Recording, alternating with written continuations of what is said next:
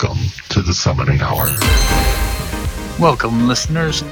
This week I am joined by Managing Director Rich of Hitmarker Jobs.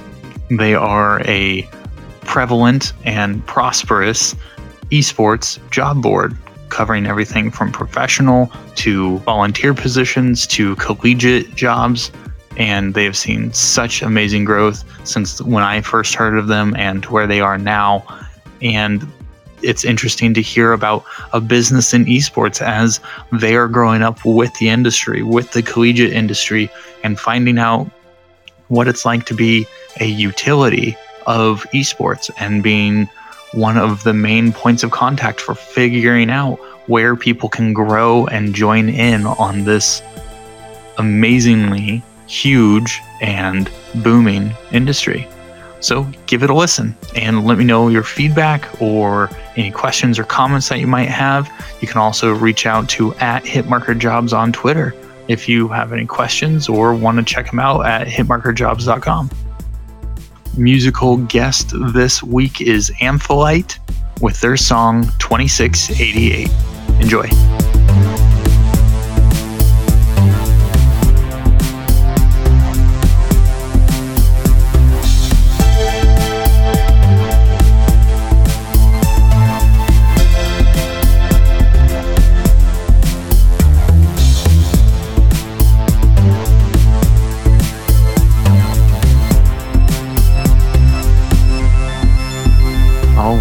Everyone, welcome to the Summoning Hour, episode fifty-six. I am joined by the managing director or C E O of Hitmarker Jobs today, Rich. Hi, Rich. How's it going? It's good, thanks. Thank you for having me on, and thank you for getting up super early to facilitate our U K time zone. Absolutely. I mean, I've done a couple of interviews with some of the college clubs in the U K, so I'm perfectly okay making this adjustment just to make everyone else comfortable and make sure I can do what I can to support esports and wherever it's at. So, and this is a new aspect for me, reaching out to a service provider within the esports space. So um, thank you for being the first one on in terms of like a business and a, a support supporting aspect of esports. So Rich, why don't you do us a little introduction about yourself and your your history, your role, and how you got involved in esports? Yeah, that's totally fine. And I appreciate us being the first one, hopefully the first of many. Um, so to talk about my introduction into esports, um, I would say that I would be a latecomer to the scene. I've always been a gamer from being probably about three years old is when I bought uh, when I was bought my first console, which was a Sega Mega Drive, or Genesis as you guys called it. Um, Sonic one was my first introduction to gaming, and then I think I've been obsessed with it ever since. But my own career path kind of took me away from gaming, because way back when I was going through college or university, it was in the early two thousands. There was no kind of esports management degrees out there, no real avenues even for kind of video game design or anything that I could put time towards in terms of a passion. So I did what a lot of people do, went straight to university, straight out of college at eighteen, studying English, which was just something easy to do because I could do it. I was a good writer. That was where my skills were. Um, all the while gaming on the side. But during this time while I was at university, my younger brother, who is actually the founder of Hitmarker, he has worked in esports since he was about twelve or thirteen years old. Started out as a designer, which I know a lot of people do, and ended up having his own freelance agency and working with a lot of the bigger names in the scene back in that early two thousand period. And so esports has already been connected to my life from quite an early stage, but I wouldn't say I truly entered the esports industry until November of two thousand seventeen. So I'm probably just in it for just over eighteen months now officially. Well, that's a good place to be. I mean, you had someone really close to you being able to get you into the scene and be able, be able to introduce you to the community side of it, which, as we both know, the community seems to drive everything, and whether it's growth and interest in a specific game or just straight up how involved someone can actually be, how successful they can be, because if you're not going to be true and authentic to what these gamers have been fighting for since the early two thousands, really, for that authenticity and for that acknowledgement that this is a real co- competitive aspect. Without that introduction to the community, you're going to be having a hard time finding a way in. Now, what was your actual introduction into esports? Yeah, so to talk a bit more about the history, I think it's his story is more interesting than mine. Just unfortunately, he doesn't like doing these sort of public appearances on behalf of the company. So Phil originally founded E U Esports, which was a big community based around uh, European competitive Call of Duty. And I think it did touch upon some other games and things like that. He created the community, built the forum, did all the branding and everything for it, and actually started putting on competitive events here in the U K and being involved in some of the ones around Europe. When he got a little bit older, I think he sold that concept to Dexerto, which then transformed into the Dexerto news website that you see today from the forum that it was originally. And it was at that time when he decided to start up his own graphic design slash web development agency, because he kind of taught himself how to code and everything while still playing Call of Duty sort of semi-competitively at the same time as well. So he really grew up in the scene. I uh, remember from when he was super, super young, he would get, he would be racing home from school to jump onto SOCOM on the P S two to play with uh, his clan on there. And I always used to be very, very aware of him being involved in esports and playing in it. I would dabble in it a little bit, and he would basically just laugh at me because the skill level was so di- so different from me to him. Um, but because of him having that kind of perennial involvement in the scene, like exactly how you said, I've always been aware that the esports competitive gaming industry was a thing from probably the really early two thousands. And what we find even today as a business, when we go and speak to people who aren't directly involved in the space, it's amazing how many people who might be involved in marketing or sports, or even people who work for investment companies, who really have no idea that there's a competitive gaming industry, that it's a global industry, and that the revenues are as big as they apparently are. So if I hadn't known about it, then I think exactly what you said, I might have never been involved. But he kind of went through the process of building up his design agency. And he's kind of an entrepreneurial spirit. So along the way, he's had numerous different ideas for companies that he could start. So he was involved in the founding of Raven G G, which is one of the bigger U K-based um, apparel companies. No longer involved in that. But after that, I think he had the idea for the jobs board kind of when he was working for a client in the sports industry, building up a website called Jump in Sport, which is just typical sports jobs across like N F L, N B A, M L B, and a lot of European companies as well and leagues.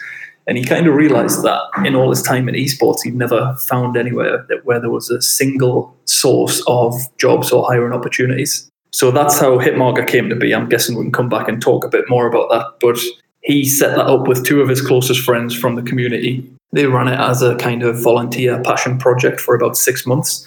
And during this time, he was asking me quite relentlessly, um, I think I've got a really good idea that could turn into a real business here. Um, would you like to move home and kind of get involved with the running of the day-to-day of the business? So at the time, I was down in London. We're based up here in Newcastle, which is like the northernmost city in, in England, um, just below the Scottish border. But I was living and working in London at the time, uh, about three hundred miles south. Um, so it was a big decision for me to kind of leave the life that I'd built to that point. Um, but I, I know, with how well I know Phil and how much he told me about the concept and the idea, I was pretty convinced that we could make something special, although it was going to take time. So he eventually convinced me to uproot, move back here with my now wife and dog. And so we've been working here since November twenty seventeen. And from what I've seen, Hitmarker as a whole has seen a whole lot more growth and publicity and just utilization across the board, especially with the growth of collegiate esports. I've noticed a ton more jobs since about when I first found out about Hitmarker Jobs about eight months or so ago. It just seems like the, the listings have really exploded away from just game developer posts who are involved on the esports side to a lot of legitimate, not not intern, not like unpaid volunteer positions, to actual career paths and actual positions like directors of uh, universities. Yeah, I think you're totally right. So when I came back in November, um, the guys had just been working kind of part-time, uh, posting like two or three new jobs a day, sometimes not posting a job for a few days if they were busy with other things. So one of the first things that we did was kind of look at the overall landscape of esports and esports jobs at that time. And even though it was only about eighteen months ago, exactly like you said, the majority of listings available online were either volunteer or unpaid internship. But there were just starting to be some really cool esports roles popping up at the bigger companies. Like Blizzard were always really actively hiring, Riot Games obviously really active in terms of hiring. But we were starting to see startups popping up who were offering something different to the esports scene. So whether it was other design and development agencies like our own, or things involving external bits to the companies like Bitcoin or blockchain, that was becoming quite popular.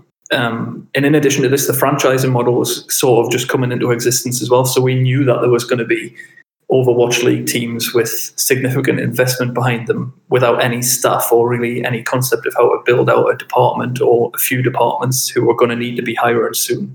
And Phil was pretty convinced that in the short term, that was where the future of esports was going to lie, was that uh, leagues and publishers were going to try the franchise model to make it like we say it's the U S sport model here in the U K, because our model of sport is very different to what happens over in the U S. But with that, we knew that there'd be a lot of investment coming into the scene, a lot of non-endemic money, but that those people would need to hire esports specialists, or certainly the ones who wanted to be so successful were going to need to find specialists in the esports industry. Because I think we've already seen recently in the past two months or so, past two or three months, that people come in and invest in a lot of money into the scene without necessarily having the right people in the right places within their businesses is probably a recipe for disaster still.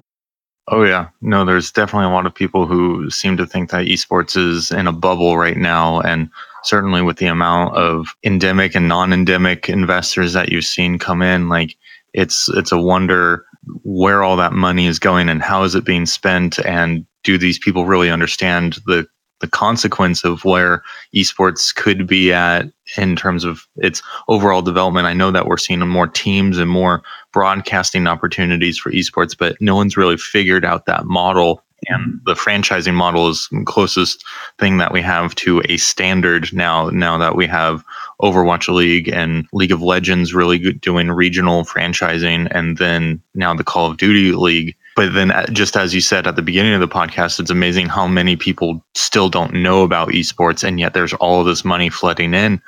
So it's interesting to be in that predicament of your brother forecasting, oh, there's no job board for this kind of thing, and it's going to be growing. And then you just kind of hop on when the franchising is really starting to kick off as part of a discussion. Like, that's a really good position to be in. And it yeah, reminds me sure. of, it reminds me of the story of Splice, Splice Gaming. Uh, their C E O and founder, Marty, him and his buddy, they were trying to figure out a calendar for esports. And so they were just trying to make a website that was tracking when esports competitions were going on, where they were happening, and how people could attend them or how they could watch them. And then that's yeah. what actually sparked them into owning a team. So here you are with a sim- another simple, simple part of the ecosystem, a job board and a simple utility. And yet that's going to be a huge factor in the overall growth of esports. Yeah, funnily enough, the calendar website was something that we kind of worked on internally here when, when I first came back, because that was one of the first things that we needed to find out was when are events happening, where are events happening, and if there are like significant networking events that we could attend and get value from, when are they going to happen and where will they happen? But as you probably know, and you will know, that even in the most organized esports, it tends to be that events are only announced maybe one or two months out. Um, you know that an event is going to happen in, say, August, but you don't know until June where the location of the event is going to be. It can make it very hard for businesses, especially startups like us, to to plan the marketing budget and to pinpoint the events that are going to give value to go to.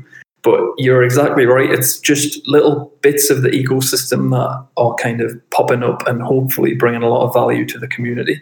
I mean, when we started, or even when I came back after the guys had been running it for six months, I was still very aware that we were probably too early into the market in terms of having a viable, legitimate business model. So as you've probably noticed from your time on Hitmarker, until very recently, you might have wondered kind of like, are these guys making any money from the website? How does the website make money? And the short answer is that we didn't make any money out of the website until January of this year. But it was intentional in a way that there were some competitors in the scene who we wanted to kind of eliminate by just working harder and working smarter than they did, taking market share in terms of companies who use the platform and candidates who sign up with us instead of maybe signing up with a, a rival company who might be offering the same service. And then the long-term play has always been kind of establish a base, build a user base, bring value to the community, build the brand, and then you might get to a point like we are now where you can start doing deals with people where you're able to monetize the website without hurting the user experience or without monetizing the candidates. Because I don't know if you've done esports job hunting before, if you've ever done it recently or in the past, but it can be a pretty soul-destroying experience from what we hear on, on a daily basis from our users. Thankfully, I haven't had to do uh, job hunting as th- this podcast, and a lot of my own esports involvement is all volunteer and passion projects at the moment. And so I haven't had to do that search like real hard. I was always just kind of researching what those jobs were like. And I definitely have a sense of which ones are more popular and which ones are, I mean, still a lot of that unpaid intern or just volunteer experience, and being like, okay, that's still where the majority of these job postings are. But Uh, yeah, no, I, I've heard I've heard stories of people trying to get involved, and they go down one path just to be just to have it closed off in front of them, like six months after moving and relocating their whole family, kind of thing. And it's like, oh, that's that's a little too volatile for me. Yeah, it's still a really high risk proposition. So even as we speak here today, in the middle of two thousand nineteen, I still think having an esports only jobs board is probably a bit too early in the cycle, because esports itself is such a new industry that it's going to take a few more years before hiring processes become standardized. Um, you'll see a lot of people still just advertising for roles through Twitter or through their network, which is totally fair enough. But most other industries have moved towards a more formal hiring process. And that's kind of where we're hoping to get to on the journey, is that we become a really like easy and convenient way for companies to come and advertise roles, that we've already got an existing database of very high, highly qualified candidates, which we do have now. But we're getting there. It's a slow process. We know it's going to be a slow process, but just as of now, I think there's less than ten percent of roles currently available on the website that are unpaid. Um, so we kind of hover about the ninety percent mark for paid opportunities now, which is a massive change from when I first started. I think we used to post about sixty percent unpaid roles back at the beginning. Yeah, so it's really switched. And that's a lot of that's down to us getting a lot smarter with where we go looking, because not every job you see on the website is posted by the company themselves. We do a lot of aggregation still, because becoming the kind of one-stop shop to come if you're looking for an esports job is key to our offering to the community. But it does mean that it's a bit of a grind every single day, seven days a week for three hundred sixty-four days a year, searching all the other available jobs, resources online, compiling all the jobs, moving them to our platform. But doing it that way means that we kind of have a have a view into every, at least every English language job that gets gets posted online, whether it be on Google Jobs or LinkedIn or Indeed or any of the other big jobs websites. But I think that's a big part of why we've been able to transform our offering from being pretty low quality volunteer roles, where you might not actually get any career benefit out of giving up your time to do them, towards the majority of our unpaid roles now being either unpaid internships at big companies, which personally I don't really vouch for, but they are a thing, particularly in the U S still. And I do kind of agree that if you can afford to work unpaid at a serious organization and genuinely learn from skilled people who are in the same kind of role that you want to get into, then that is maybe a valuable way to spend time. But the actual volunteer roles that you mentioned, kind of like the bedroom org roles, I would say they're accounting for about eight percent of the total roles now on the website versus sixty percent. So it has shifted quite dramatically. And that's just a good indicator of growth, that there is a healthy ecosystem for people to get hired into and make that a longer term commitment, as opposed to just volunteering and seeing where it goes and hoping that there's that there is a carrot being dangled in front of you and hoping that you can, you're the one to get it. And outside of the army of volunteers that a lot of these startups had had, what was some of the challenges that you had in validating the job listings that you were going for? I know that you mentioned that, like, it was just kind of going for what was out there and making sure that there was something there on your website, but at the same time, you definitely had to vet those job postings, because, as you said, there's just people tossing out positions left and right on Twitter, and knowing what which ones were legitimate and which ones were just kind of like, oh yeah, we're just throwing this out there to try and make a quick buck? What was that like for you guys as you were wandering into what a job board looked like for esports? Yeah, it's a really good question. So if, if you think about where I was coming from, not really knowing too much in the, uh, in, in like intimately about the scene, it was a lot harder for me at the beginning to kind of spot the roles that might have been questionable, which is why it was so useful to still have Phil here and the other guys who've been involved in esports since the early two thousands, because it would just be a case of me kind of shooting a role in the Slack channel and being like, does this look legit? Do you know anything about the people advertising it? And it's amazing how small the scene still is, especially when it's roles on the kind of Call of Duty, C S G O side of things where our knowledge base is. It was pretty easy to get a read on whether we should be reposting a job or not. Um, but I definitely think in those early days, probably a lot more slipped through the net than should have done. And the way that we've always kind of dealt with that is to try and be as open and transparent as possible with the people who use the website, to say that if you've got any reservations, if you have a bad experience after applying for a job, then please, please, please get in touch, like via D M, live chat, email. We try and make ourselves as available as possible. Um, so when people used to report issues with orgs back in the day, we used to do our own like mini investigation, ask other people that we knew had applied to the role to kind of verify that there was maybe some issues with the role, because stuff used to happen. Like people would advertise full-time positions, we would maybe not know any better, and we would post them as full-time positions, and then we would get users coming to us being, well, I just spent an hour interviewing with their C E O in inverted commas, and it turned out at the end of the interview he was basically saying like, you'll either be expected to invest in the org if you want to take the job, or it's going to be unpaid for ninety days and then you might get a contract at the end of it. So that was very, very prevalent um eighteen months ago. But over time, we've naturally blacklisted quite a few orgs, quite a few people that we knew were behaving that way, um, and kind of curated the jobs feed to where it is now, where that still happens. Unfortunately, we still get a few reports, maybe one or two reports every month where something like that has happened, but it's much less than it used to be. And if you consider how many jobs we post a month now, I mean, we might even get towards one thousand jobs this month, depending on how June finishes. When it's only one or two out of one thousand, that's a much better ratio than when it's five or six or seven or eight out of the two hundred or three hundred that we used to post back when I first started. And that's definitely got to be a good feeling, knowing that you're dealing with one or two bad experiences and having to placate and like really take that customer service side to to heart and make that your main role. To now it's like, it's a yeah, one-off I mean, type of thing. It, it's got to be a huge yeah, morale boost. Sorry, it does. Um, it it actually hurts, and like we we do take it really, really seriously. And it's not kind of a. There's a lot of companies out there these days, I think, who do a pretty good job of seeming like they care about their users or their customers, but it's just typically very good marketing, or it's the way that they present themselves. Where here, genuinely, we're a small team. We all work in the office together every single day, and when something bad does happen to one of the users in particular, especially when it's someone that we might have dealt with in the past and helped with their resume or cover letter, and then they go through a pretty bad slash traumatic experience because of the listing that we allow to be posted on the website, it, it genuinely does upset, especially me and Cam, who kind of do the majority of the day-to-day work on Hitmarker,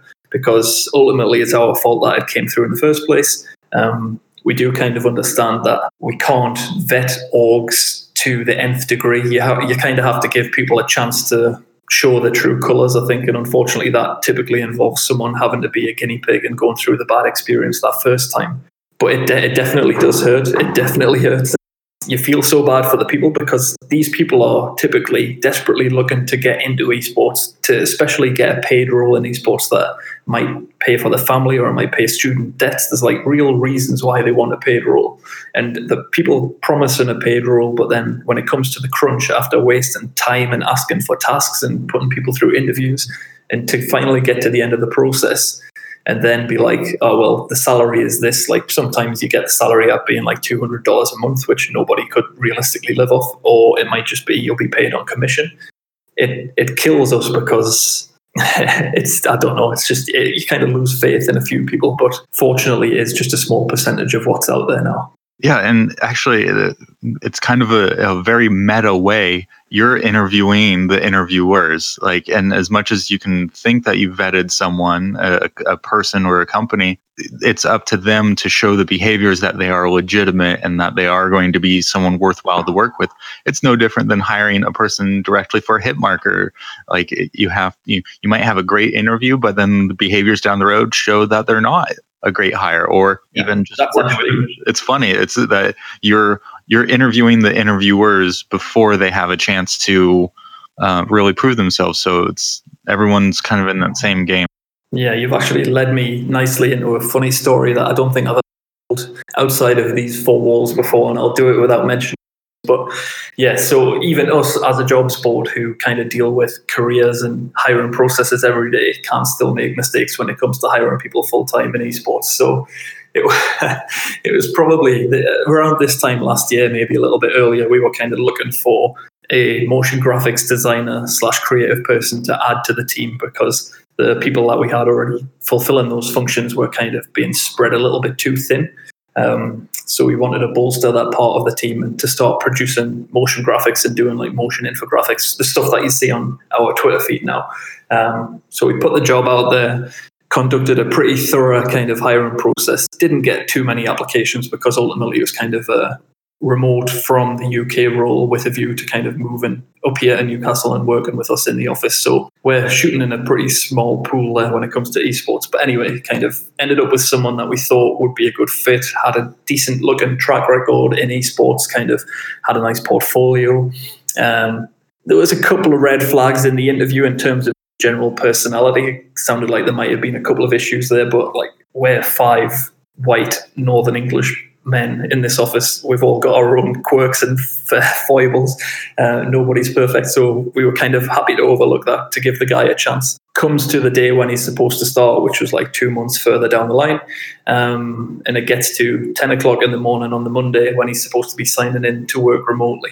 And I'm sitting here with my kind of uh, introduction to working at the company kind of ready to go. I've got all the documents and stuff ready laid out. I've got his initial tasks to do. Gets to ten thirty, still no show, and I'm just thinking like, oh, that's not the greatest sign. So had the guy's phone number, dropped him a call, um, and he's like, oh, hi, Rich, I'm just uh, doing my grocery shopping at the moment. And I'm like, and I was like, you're supposed to be starting at ten o'clock this morning. I was like, I've got a full day of work ready to go. And he's like, oh, I'm sorry, I'll uh, I'll be back home in about an hour and a half and I'll be ready to go then. So hung the phone call up. Everyone was sitting around the tables in the office and looked, and I was just like, yeah, we've made a mistake on this one. So we had to let that guy go very, very quickly. But that was his way of starting a new job in esports. But I mean, at the same time, like you, you made the decision to hire him, but then at the first sign of distress, you made the call to fire him. Like that is so much. Like I can only say that was a great job done, because most companies that I've dealt with or have heard horror stories from other managers, even in other industries, they let that person go on for a long time. And then it just becomes toxic to the community and your, to your culture and your team. And that's damage that's really hard to repair. So kudos to you for hiring quickly and firing faster. Yeah, but I, I just didn't think there was any hope because there was no remorse there whatsoever. Something wrong. And I mean, even now to this day, it might just be someone that is completely lacking in self-awareness, but he still uses our platform, um, and he's even come to us since then, like asking us to endorse him for roles and things like that. So ultimately there's no help in some people, but uh, we had to make that decision quickly because although we had a desperate need to fill the role, exactly what you said, when you're in a small startup, and we've been self-funded since the beginning, uh, so we've never had a big budget, and anyone that we hire has to bring a lot to the team really early. Um, we've trained people on the job and they've become really valuable assets to the company. But I think when it's an attitude problem like that, and it's um, it's just someone that doesn't care, and it's like we were paying a full-time salary for him to work from home. From He still got paid for the time that he put in. We didn't just fire him without paying him, but it was kind of like, that was the biggest mistake we've made hiring. So it is possible, even when you think you know everything about hiring people, and um, the esports community, been let down a few times with decisions that we've made. But ultimately, companies will end up in that situation. And like you said, because possibly they've committed, they might have committed a lot of time. Um, the guy that they hired might have already signed the contract. You kind of do have to try and make the best of it sometimes. And sometimes people just have the opinion or they want to give people chances, which I think is fair enough. And I commend them for doing it. But yeah, sometimes you just have to bite the bullet and know when someone's not going to be a good fit. Exactly. Absolutely. And for all the listeners hearing this podcast down the road, job tip number one, show up on time for your first day. That's all you got to do. Yeah, especially when it's from home. Like I said, the guy could have been in until nine thirty, nine forty-five, rolled over to his laptop, logged on, and everything would have been good, but no. So yeah, it happens. But ultimately, we don't hear too many stories like that. I think the majority of people who get hired through Hitmarker end up being really valuable assets to the companies that hire them, because we're at a stage in esports now where even though we might post one thousand jobs this month, we might get, I'm trying to think, we'll probably get t- over ten thousand applications sent through the platform. So for the typical role that gets posted, you'll still be looking at a competition of nine other people if you apply for that role. Obviously, that varies wildly. Like some roles don't get any applications based on location, and then the popular roles can get over five hundred applications sometimes. But it's typically a very, very competitive hiring process, which means that when companies do get to the end of that process and they do hire somebody, they end up with someone who's a really good fit and has all of the skills that they need for the role. Absolutely. Now, you mentioned depending on location, what's some of the most extravagant or like surprising locations that you've seen for certain positions?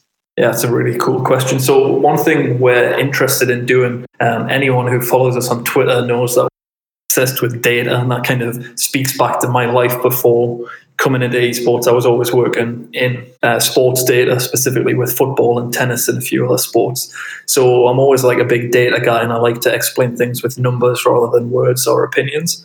And we keep a close track on where jobs come from. So like this last week, funnily enough, we just hit the fiftieth company who was hiring in, in esports.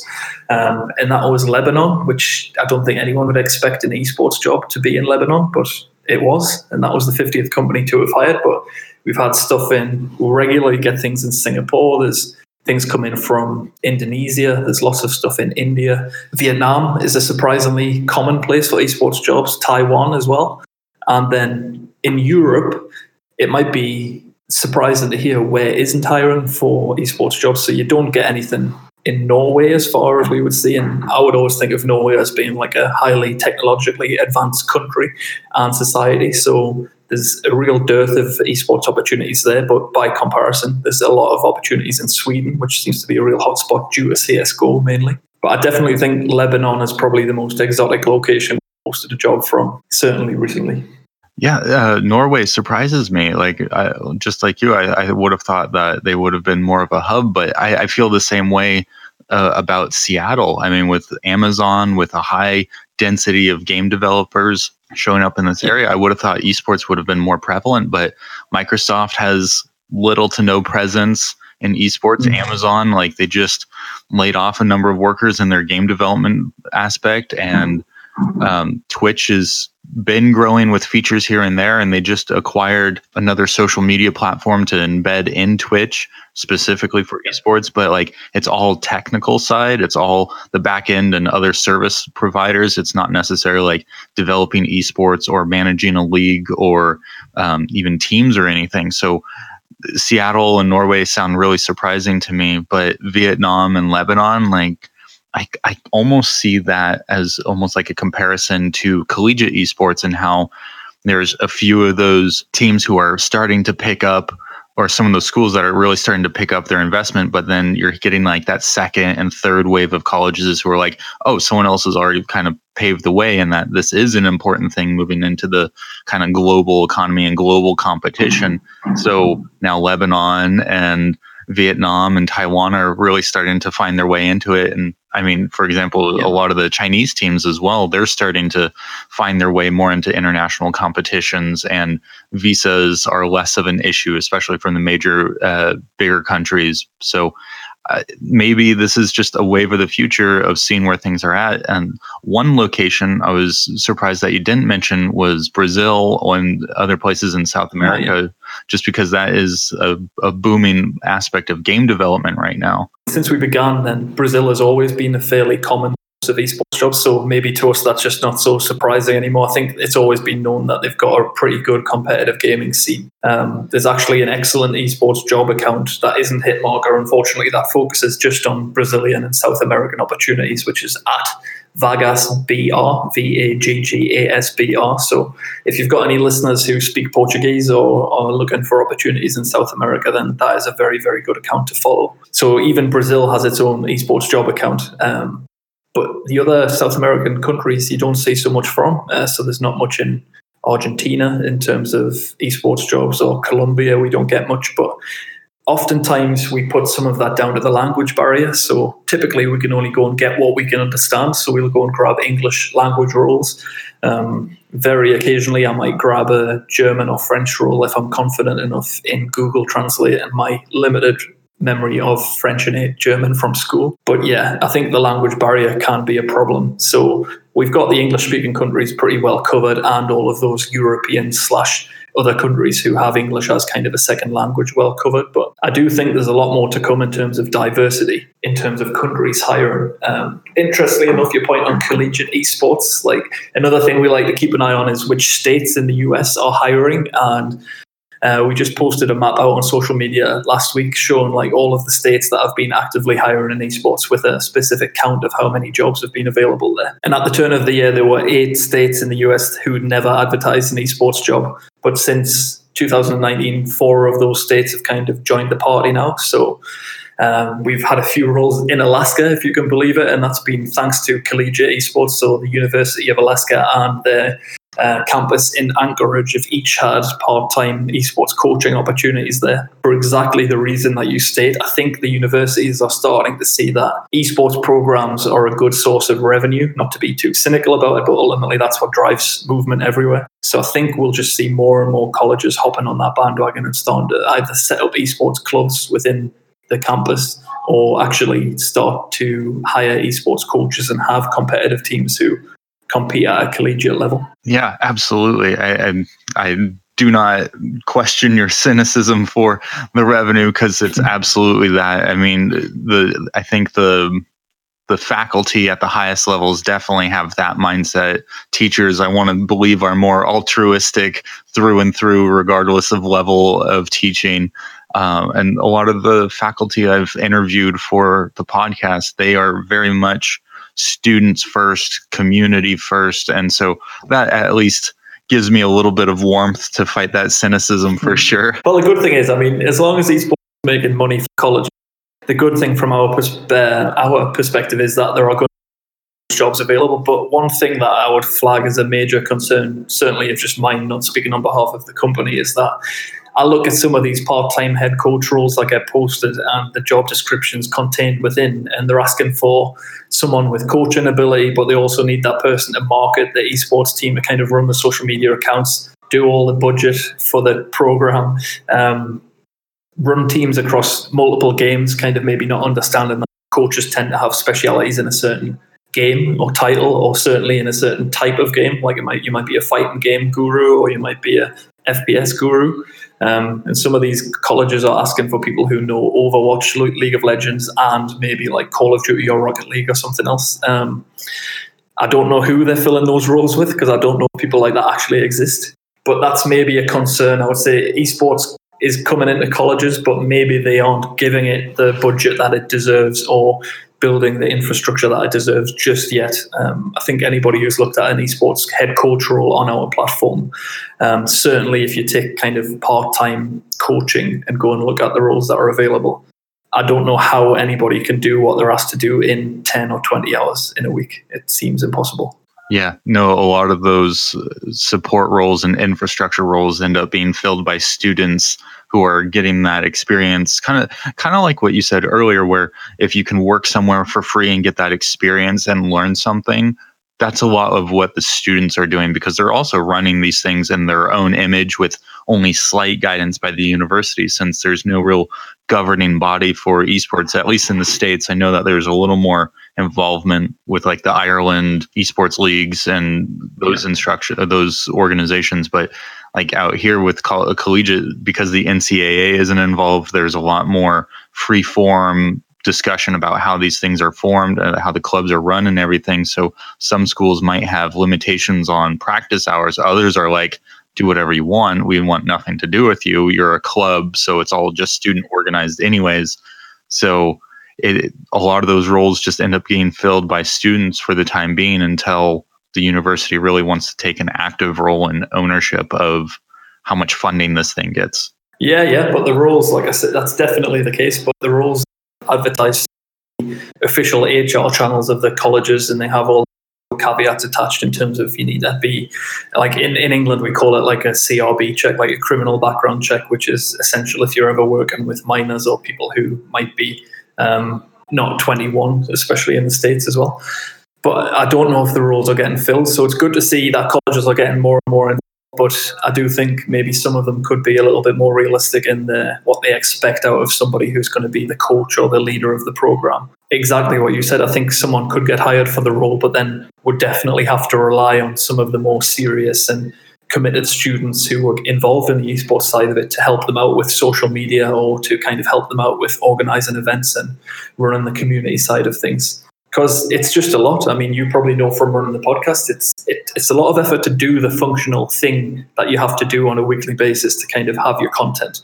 But then there's all the elements around it, like managing the community that you build over time, managing the marketing element of it to get people to come and listen. It's it's a big job for one person. Um, so imagine doing that as a head coach with an employment contract and being asked to do like weekly events or daily events and run scrims and practice schedules and stuff. It's some of the stuff is just crazy. All while balancing the fact that the students are student first and they have anywhere between two and six hours of class uh, on a regular student. But then you have those overachieving students who are working part-time, going to school six hours a day, and then doing volunteer work and clubs and then doing esports as well. It's so hard to be yeah. re- finding... reliable workers when you have to have people be doing their doing their life and what they're actually there at the universities for. In esports, I've never been involved in a community, even going back to when I was an intern in regular sport, where there's this much kind of dedication and appetite to succeed in the industry. There's just such a level of passion, which I think is kind of a bit cliche at this point, but for an outsider coming in eighteen months ago, I was amazed at the stories I was hearing from people, the exact people that you've just described, who were juggling, studying a serious degree like business um, at a university while working part-time to pay for tuition and rent or whatever, and then volunteering for an esports org on the side. Uh, and you see, we see people on our feed every day who are just working fourteen, sixteen, eighteen-hour days, which... I don't know how long I could do that for at thirty-two years of age. I don't think I could last very long doing it, but the commitment level is something to be applauded. But at the other side, I think it also points to how young the industry still is. It's like really people shouldn't be getting spread that thin to kind of make a career out of what they actually love to do. one hundred percent agree. And that appetite and that ferocity for making it real and finding a person's path into that industry. It reminds me a lot of where the games industry was back in two thousand, where you had this, at least in the States, there were a lot, there were a lot of colleges starting to roll out video game industry art and video game design programs. And, but the, the instructors hadn't actually made a game before. They might've just been familiar with the Unreal Engine then, or whatever uh, technologies were going into making games or methodologies, but they never actually were part of the industry. So there wasn't a whole level of credibility behind those programs, but it was preaching towards the appetite that was there for proving someone could join that industry. Because a lot of the, I mean, the, the basis I started my podcast off of was that I got the question a lot, how do I get started in the industry? And it's like, well, for me, it's different because the road from Q A to production or Q A to design, I don't think is really out there as much anymore as it was back then. So now with esports, we're seeing how can I volunteer? How can I get my foot in the door? How do I get involved with that industry? And right now, or over the past eighteen months, there's been, it's gone from volunteer to actually this is a credible job, and your your utility, your work, and your your team are doing a lot to validate the experience and the growth and that hunger for getting in. So it's, again, you guys have kind of found that right wave to be riding in on. Yeah, it's all been about survival for us. So it's well and good having a good idea. That might be a couple of years too early. Ultimately, we've had to fund the jobs because it's been loss making. If you think about the amount of hours put into it since I came in particular, it's like we work seven days a week. I think we took Christmas Day off this year, but every other day we worked. Um, it's a huge time drain. And like I said, we're paying full-time salaries. We don't pay big salaries yet. Hopefully we can in the future, but everyone gets paid a full-time salary. And we've only been able to do that because we've kind of had another business line that's run alongside, which has kind of funded everything up to this point. So I do think a lot of people have a lot of great ideas for esports startups, but unless they have prior funding or they might have made money elsewhere, which is unlikely for the majority of people who are interested in esports because of their age and things like that, it's difficult to see how many startups can really get off the ground at this stage still, unless they are funded or have some way of paying the bills month to month, because it's not easy. It's not an easy thing to monetize from any element. You mentioned the franchising, and that, that's kind of where people have pinned their hopes on the industry monetizing moving forward.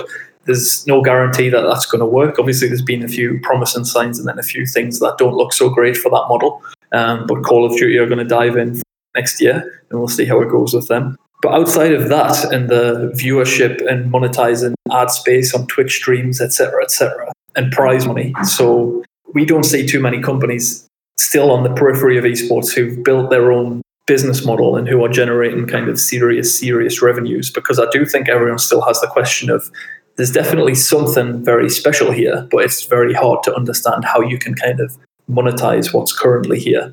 Um, if you aren't a team, I'm not really talking about the teams, I'm talking more about service providers like us, which is maybe why esports didn't have a jobs board until a couple of years ago.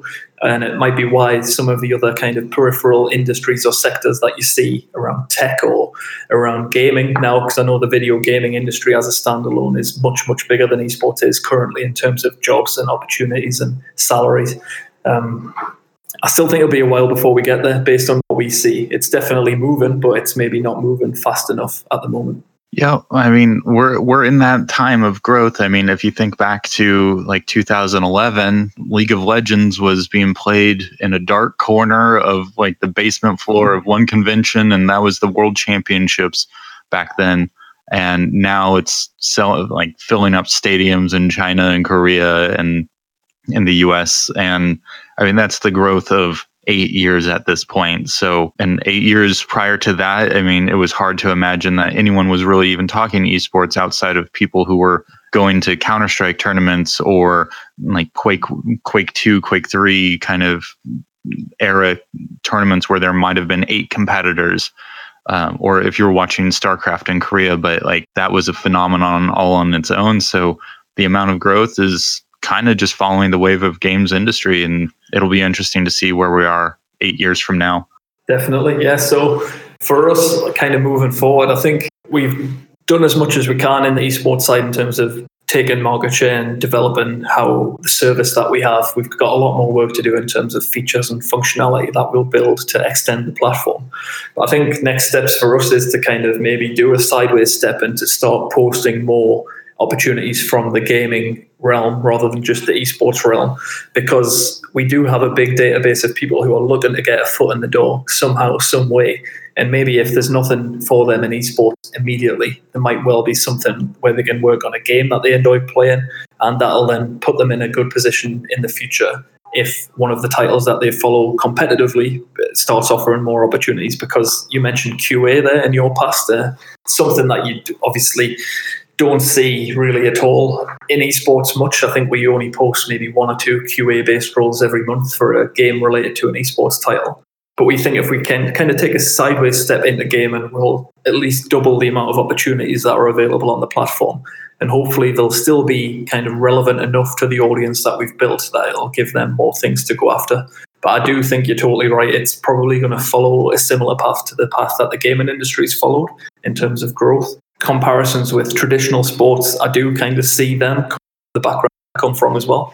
And in terms of the three things that we look at as a company, it's definitely traditional sport, specifically the U S-based sports, um, video games, and esports as three separate entities that over time we hope we can kind of bring together. as a trio of things that are all very closely linked. And I think you've seen that kind of with the N B A two K League and stuff like that. You're starting to see legitimate franchises getting involved really seriously in esports and putting a lot of money in. Some of the two K teams have been some of the most active hiring companies that we've had on the platform since that league was announced last year. So hopefully more of that comes. Absolutely. If there is definitely one franchise and league and brand, I think, to follow, that's kind of tying those three those three groups together as you're starting to focus on. I think the N B A two K League is definitely right there. You got games, you got management of esports, and now you've, you're starting to get into... Um, I completely blanked on the third thing, but you're starting to get those three groups together in one package. And I think that that's yeah. starting to be an important aspect of esports development. And I, even to a degree, Riot is starting to do that with the collegiate side. They're starting to take ownership of that governing body for collegiate League of Legends. So that's, that's a different aspect of the same thing of like really tying it all together and having one owner, which a lot of people have been asking for, of having a serious single governing body. Now we're seeing yeah. it on a game by game basis, but we're getting there. Yeah, definitely. I think from what we've seen from two K League, it is impressive, but a lot of those teams benefit from having that infrastructure in place. Like a lot of the staff who work on the franchises in the, in the N B A seem to have some kind of level of responsibility on the esports side of things as well. So uh, we had a conversation with one of the marketing guys from the two K League itself, and they're actually starting to sell in-game sponsorships to companies so that you can have your branding and logo on the advertising boards that show while people are watching the games on Twitch, you know, just naturally embedded in the game, which I think in terms of a long-term revenue model for, and I know it's an easier sell when it's a sports game because it looks more natural and organic, but that might be an interesting way in terms of how some other games can further monetize other than just having the revenue through um, adverts played between games or during breaks and tournaments, but actually having digital in-game advertising looks like a really promising route to revenue for a lot of teams and companies and franchises in the future. Absolutely. And just from my game development experience, I can tell you that that's going to be a really cheap way for those industry, those companies to make an asset to support that requirement, but then they get a bigger deal out of it. They get a good cut out of it for the effort put into it. Yeah, it's it's like a perfect storm, isn't it? I mean, it's just the case of updating a few um, files in the back end, uploading to the cloud or the server or wherever wherever it's hosted, and then and you can make it game-specific, team-specific. I think there's a lot of cool stuff to be done. It's a much harder problem for other games, but I think the sort of map layouts in some of the games do lend themselves to that kind of advertising becoming a thing. And funnily enough, we have the conversations in the office. It's kind of like in C S G O, if you have certain points of the map where, say, there's a new map released, or in Call of Duty, if a new game comes out with new maps involved, the competitive teams always tend to have nicknames for the different parts of the map so they can make quick call-outs. And if someone was clever enough to advertise early enough and get one of those call-outs on a really popular map named after their brand or whatever poster or something that might be shown there, then there's a lot to be done. It's like the Lamborghini in the current Call of Duty. It's like Lambo Hill. That's hilarious. Yeah. I hadn't even thought about that. That's amazing. Yeah. So I think that's a good kind of... And I don't think we would have any idea that that and if we hadn't been in the position of being a jobs board and kind of having that interaction with the two K League and kind of looking at those guys on LinkedIn and seeing how they were using the existing staff to support their esports infrastructure while also hiring some esports specialists to kind of augment that. I think sports transfers over to esports very nicely um, if there's people within the organization that kind of understand how to approach it. So maybe we'll see more of that. Like there's tons of work to be done on FIFA.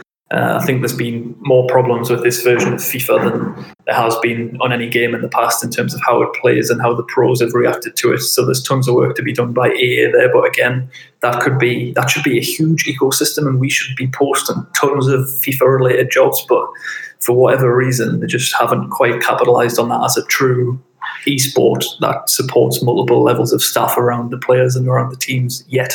Hopefully it does happen.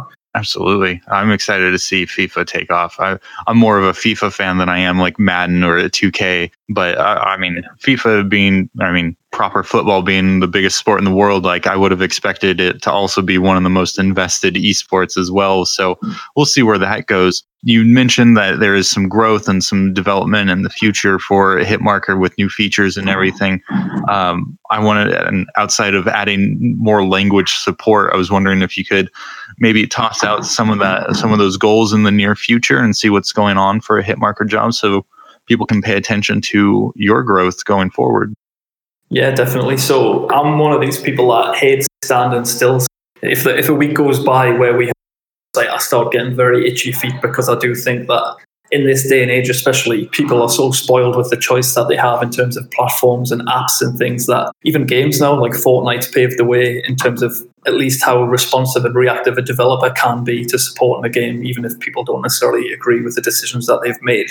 I, I think people are still impressed by how much they've micromanaged that online experience and kept kept it fresh by making new updates.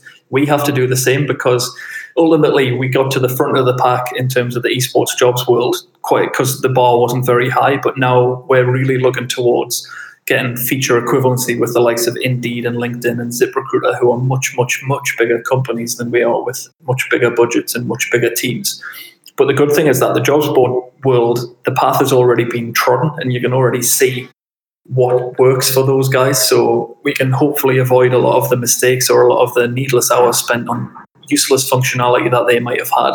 And we'll kind of benefit from their experience, because even now, because we use LinkedIn and Indeed every day ourselves, you kind of see new little features that they release. And there's some really good stuff coming in the near future on those platforms. So what we try and do is get ahead of our curve a bit and look towards, okay, how can we develop something that Indeed are just about to release?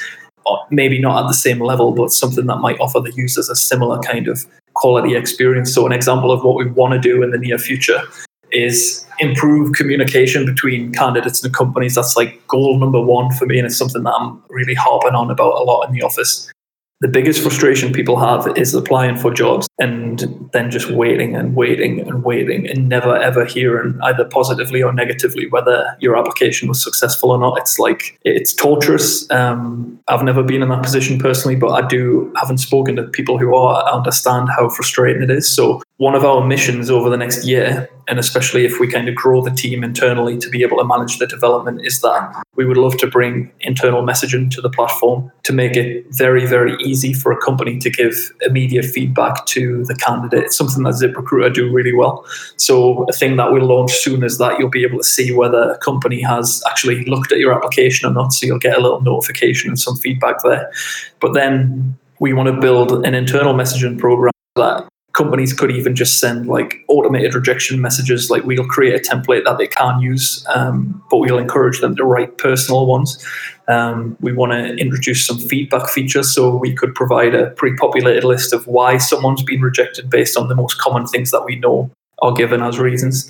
And I think even just people having some kind of visibility into why they might not have been successful this one time could serve them well in their next application. So it all comes back to trying to make it easier on the candidates, to make it less of a punishing process to try and find a job in esports, but to also make it easier on the companies to give feedback. Because we just hired for a weekend role three months ago, had about one hundred fifty applications. I can't remember the exact number. And because of who we are, we we had to run a really transparent and efficient hiring process in terms of everyone who applied got a, a response as quickly as we could respond, with feedback as to why they were or weren't being moved to the next stage.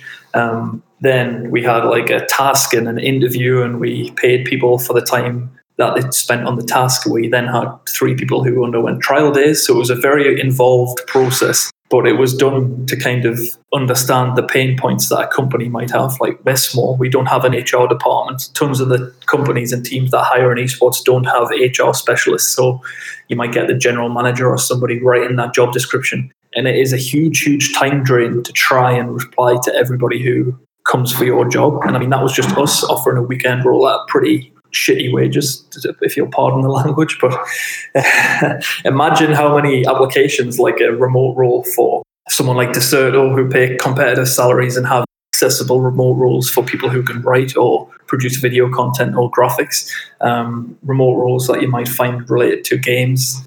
They honestly get like hundreds upon hundreds of applications, and if it was me or you, it took us, in terms of man hours, two of us probably an entire week. So like between us, probably about eighty hours to go through that hiring process. People just don't have the time. So it's our responsibility to make it easier on the companies and to make it easier on the candidates. So that is the main thing we want to implement in the near future. But because everything we build is custom built, it, it does take us a lot longer than I would like to get new features out there. And at the minute, we're just limited in terms of manpower. So currently we're at a point where I think we've kind of proven the business model. We're at a point where we're starting to generate some nice revenue, maybe enough to kind of keep the lights on and pay the existing overheads that we've got. And that means that we're also in a position where we can feasibly go out to market and seek investment. So that's what's been going on since January of this year. We're kind of coming at the end of the road on the seed round of funding. So if we can, if we can sign off on the amount that we hope for, percentage that we want to give away, it should allow us to kind of double our team year on year for the next three to five years. And with that, the more developers that we have, the more people who can take stuff off my plate, the faster we'll be able to re- uh, release new features. Yeah, sorry, that was very long-winded. No, no apologies it, it, necessary. I mean, that was a full, complete answer, and it is amazing to hear the level of growth that you're talking about and just how you're seeking parity with big hitters like LinkedIn and Indeed and ZipRecruiter. I mean, that's it's not about being first, it's about being best. And if you're going through that process just for your own internal hire for a weekend position that wasn't necessarily like the highest priority hire that you have, that's putting your money where your mouth is. If we want to make the hiring process as good as possible for everyone, then you have to start with your own processes. And I think that's really self-aware as a, as a company, as well as a C E O, of saying that th- these are our goals and being able to execute on that. I think that that's a good place to be and just the, the right headset for supporting your goals. So, hey, I look forward to seeing your growth. Um, and if you have any shout outs that you want to go, uh, go out and do, I would by all means take this time to do it. But I, I'm personally a huge fan of what you guys are doing and just uh, really impressed at the effort that it's shown over the last eighteen months, and the fact that you're such a small team and that you're figuring it out as you go is hugely inspiring, and I can't wait for more startups to get involved in the space. But feel free to throw out any shout outs that you might have. Yeah, so I think hopefully people who are listening in kind of know a little bit about us and might have heard about us. All I ask is that at least if you're ever thinking you might be looking to get into esports or gaming further down the line, just come and what we've got on offer. If you feel like your resume or cover letter isn't in a great place, or you want to be prepared for when the time comes that you're ready, give us a shout. We do free cover letter resume audits for people. And I think we've got a really good idea at this stage of what works in esports. And we're starting to get some very nice feedback from people who we have helped and who've ended up getting into really, really cool roles. Um, so we're happy to do that as long as we can. Um, so come and check us out on the website. Please drop us a follow on Twitter and just reach out on D M. D Ms are open. We've got live chat, we've got email, and we love talking to people. So anybody who wants to come and have a chat, then we're always available. Awesome, Rich. Thank you so much for taking the time to talk with me. I really appreciate it. And I look forward to hearing more about Hitmarker developments in the future. And if there's anything newsworthy that you want to share or boost the signal on, you are welcome back anytime. And I'm happy to just help out however I can. Thanks, Joe. It was a real pleasure talking to you. People have enjoyed. Absolutely. It was great talking to you too. I hope you enjoy the rest of your day, and I've got to get mine started. Have a great one. You too. Thanks again.